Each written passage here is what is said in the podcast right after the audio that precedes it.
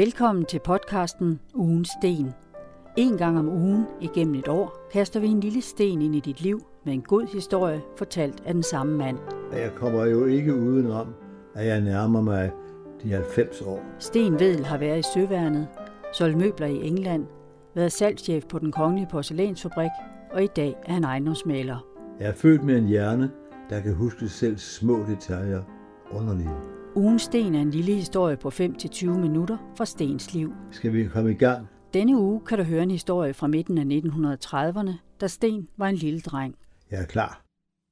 Tan Maries øh, fulde navn og titel var jo Hendes Nåde, Kammerherinde, Amtmaninde, Marie Vedel, født Kollet. Men min mor, som jo også var et kristen menneske, øh, ville ikke skrive hendes nåde. For noget tilkom kun Gud. Så hun sagde en dag til San Marie, må jeg ikke godt lade være at skrive hendes nåde, når jeg skriver til dig? Jo, selvfølgelig, kære Margrethe. Tan Marie øh, var ikke ensom. Altså, selvfølgelig havde hun sin mand, indtil han døde, men hun havde også mange venner. Og der var jo nogen, jeg husker godt. Der var øh, søde Polly, det var hendes vane. Hun var gift med Tan Maries bror, øh, Holger College, som øh, boede på Gamle Køgegård, og Tante Marie talte ofte i telefon med Polly, og Polly talte i telefon med hende, og Polly kom på besøg, og jeg husker hende, og hun kom en gang med frimærker til mig. Hendes far var, havde været generalmajor Hermann Lindenkrone, og han havde en stor frimærkesamling, og jeg fik resterne af dem, og det satte mig jo i gang, så jeg samlede på frimærker i mange, mange år, baseret på søde Pollys fars efterladte mærker. Så var der Tamris søster, tante Emsi. Hun var en helt anden art. Hun var meget kristen. Det var meget voldsomt kristen, hun var. Tamri var også meget gudsfrygtig og gik, gik i kirke og, og forærede mig en bibel og, og, og var sådan, som kristne i almindelighed var og er. Men MC var meget dedikeret. Hun var formand for Dansk Missionsselskab, tror jeg det var. Hun boede i nærheden af familiegodset Lundbygård og øh, en villa, der hed Mindet. Og der var vi nede og besøge hende en gang, og der huserede hun jo øh, noget diktatorisk med omegnens beboere og med sin husbestyrerinde, men hun havde en stor sal, hvor der var bibelmøder og bønnemøder, og jeg ved ikke hvad. Og en af de ting, hun spurgte mig om, da jeg var dernede, og der har jeg været under ni år, for det var før krigen, om jeg nu havde tænkt på min frelse. Og der løb jeg altså ud og spurgte, om jeg ikke måtte lege med hunden i haven i stedet for. Og øh, hun var god nok, men hun var altså ikke til børn. Øh, Tan Marie var jo også et troende menneske, men hun øh, var ikke så demonstrativ. Hun øh, udformede det mere i gode gerninger og venlighed over for andre. Men hun gav mig en børnebibel, og der skrev på permen, Øh, Marie Vedel til sin lille ven Sten Vedelsbo 25. maj 1938. Der har været syv år, men der kunne jeg jo godt læse. Øh, så jeg har jo læst den, og øh, jeg har den jo endnu. Jeg sidder med den her.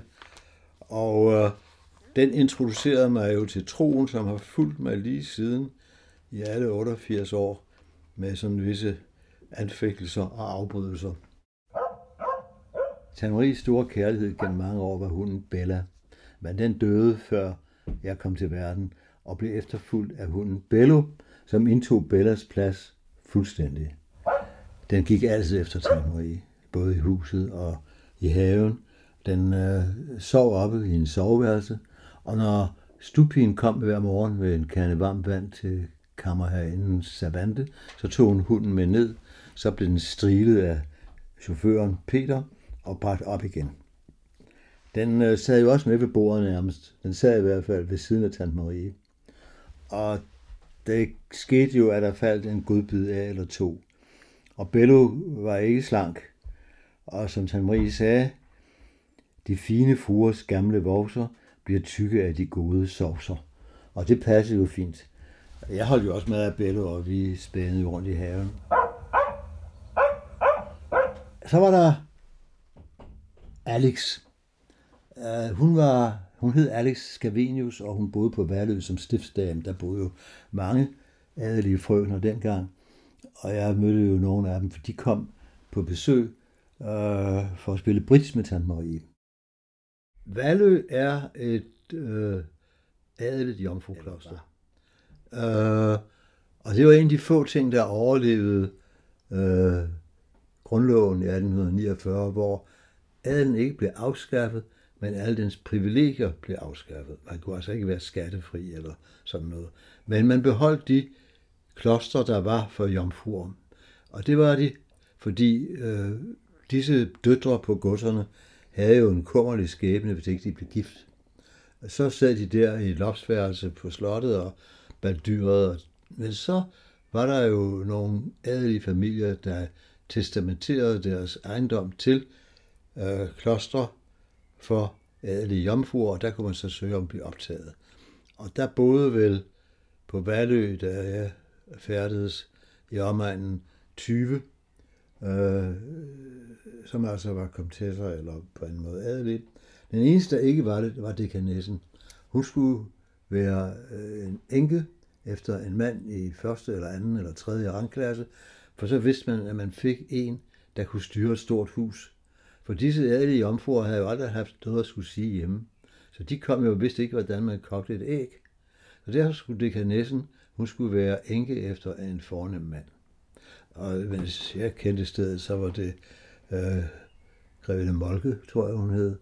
Og hun var mådelig venlig og sad der i masser af år som enke efter en eller anden embedsmand, Greve Molke. Ja, og der var flere af dem. Der var også Vemmetofte, og der var øh, Odense, øh, Jomfru Kloster og et par stykker til Estvadgård. Og det generede jo venstrefløjen i dansk politik grusomt, når man havde sådan noget. Så øh, efter lange tilløb og protester, så fik de afskaffet eksklusiviteten. Og det er nu sådan, at øh, adelige jomfruer kan stadigvæk søge og blive optaget som det, der hedder konventualinder og, og, og, og bo dernede. Men andre har nu også mulighed. Og det har selvfølgelig en praktisk øh, årsag også. Der er ikke så mange adelige jomfruer tilbage. Og der er ikke så mange af dem, der er, der vil bo på Valø, selvom det er meget luksuriøst, øh, pompøst, men ikke praktisk. Øh, og Tannery havde jo samtidig nogle af damerne fra Valø på besøg om eftermiddagen, og det var til te og brits, så der kom tre hver gang. Og de kom i den sorte karet, forspændt med to sorte heste, ned gennem skoven og ud på landevejen, og så ind af porten til Tamaries hus, og den havde jo så chaufføren lukket op, og så havde han sørget for, at gruset var revet, og at hunden Bello var blevet lukket inde, så den ikke stod og gøde, og så kom damerne. Og så gik de ind, og så spillede de bridge, og jeg spurgte en gang til Anne-Marie, for jeg var sådan en lille øh, goody goody, om de spillede om penge, for det havde min mor fortalt mig, det måtte man ikke. Så siger hun, ja selvfølgelig gør vi det. Det er det, det drejer sig om. Men jeg fik at vide, at det var altså om 10 år. Uh, en af de hyppige gæster fra Valø hos San Marie var Alex Scavenius. Og uh, en dag så kom hun jo, ja hun kom måske en gang om ugen, og drak te. Det var ikke en britsdag, men det var den almindelige drikke te-dag. Og um, jeg var til stede ved bordet tilfældigvis. øh, for det var så efter at min grandonkel Axel var død i 1936, der fik vi børn lov til at sidde ved bordet ved alle måltider. Så det var en af de situationer. Og så sidder jeg der sådan pænt og tavs og lader høre de voksne snakke. Og så kommer øh, stupigen ind med teen. Og hun kommer også ind med tekopperne, og så, sætter, så tager hun en tekop ved at stikke fingrene ned i koppen, ikke tage på hangen, men ned i koppen, og sætte den foran Alex Scavenius, som så på hende, sagde, jeg ønsker ikke deres fingre i min kop. Og jeg kunne se, at Tan Marie blev lidt brun i hovedet, for det var jo sådan en kritik af hende, og den brød jo også med den tradition, man havde, at man jo aldrig i rette sagde andres tjenestefolk. Men øh, det fortonede sig, og det var lidt uretfærdigt, fordi af Felix Scavenius, fordi hun vidste jo godt, at han Marie hvert år tog en øh, landsbypige ind til oplæring som husassistent, stupige, køkkenpige eller hvad. Og efter et år tilbød hun dem en uddannelse, enten som sygeplejerske eller på husholdningsskole. Så det var altså en gunst, en stor udmærket ting at komme et år i huset på Vedesbo, for så var man sikret en uddannelse. Og det var jo før, øh, der var sådan en særlig offentlig støtte til uddannelse af fattige unge mennesker. Så hun gjorde lidt af det sociale arbejde dengang, kan man sige. Men øh, hun måtte altså ikke stikke fingeren i Alex Scavenius' tekop. Alex Scavenius var søster til udenrigsminister Erik Scavenius, som jo kom til at spille en rolle under 2. verdenskrig. Men han startede jo som udenrigsminister, og øhm, blev det, så vidt jeg husker, helt til 1943, hvor regeringen trådte tilbage, og vi fik departementchefstyret. Men han blev jo anset for at være øh, tyskvenlig, og man har et billede af, hvor han sidder meget ydmygt, nærmest på Hitlers knæ nede i Berlin, hvor han aflagde besøg. Han var ikke nogen pynt.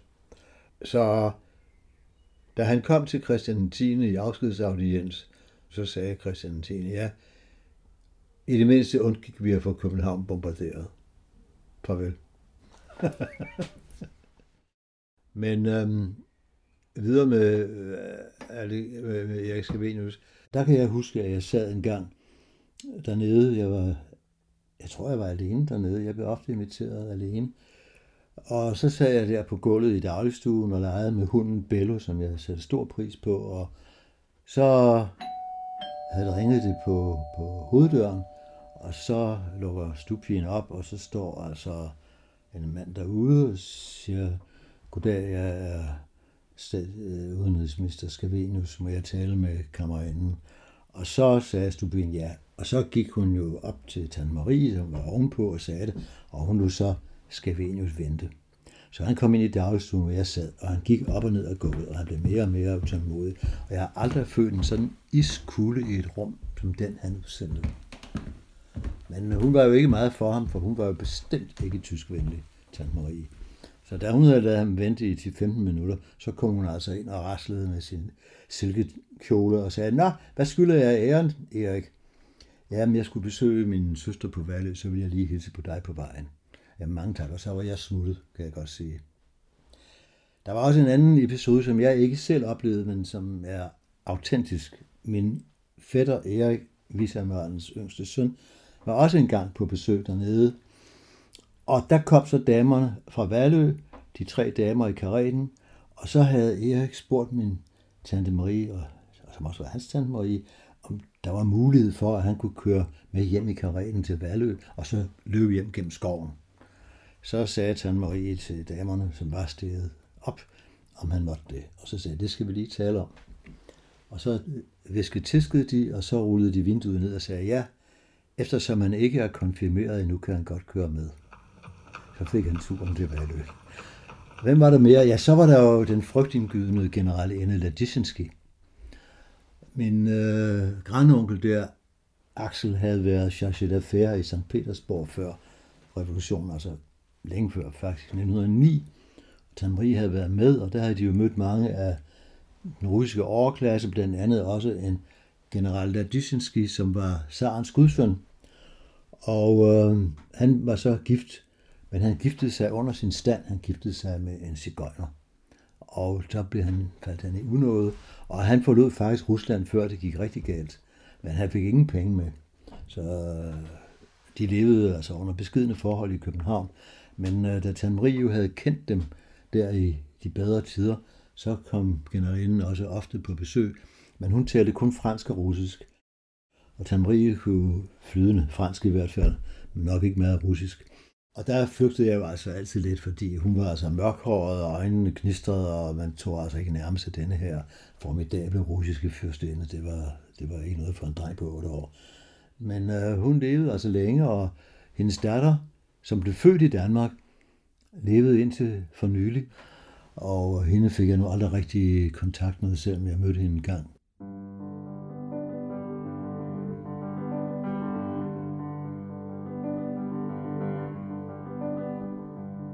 San Marie var ikke meget musikalsk, selvom der var både flyl og øh, stueorgel i salongen. Men hun kunne spille lidt på orglet, og hun kunne navnlig spille en salme, en engelsk salme, der hedder Abide With Me. Og den synes jeg også selv er meget smuk.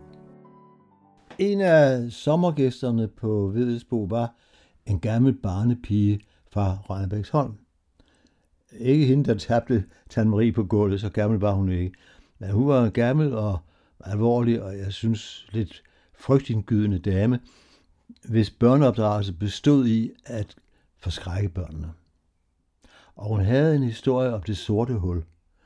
Og øh, hun sagde øh, sådan truende, hvis ikke I opfører jer ordentligt, så kommer I det sorte hul.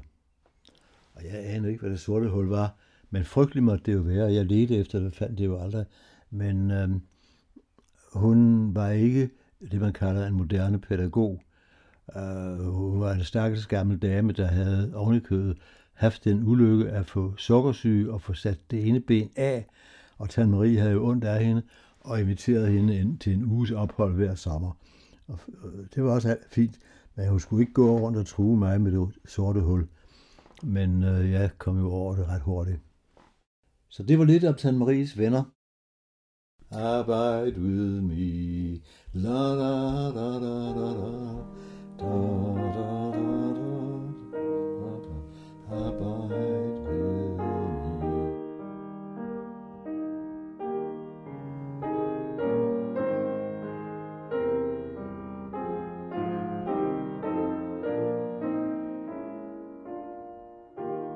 Ugens Sten består af 52 podcast. På hjemmesiden ugensten.dk kan du finde flere oplysninger om serien.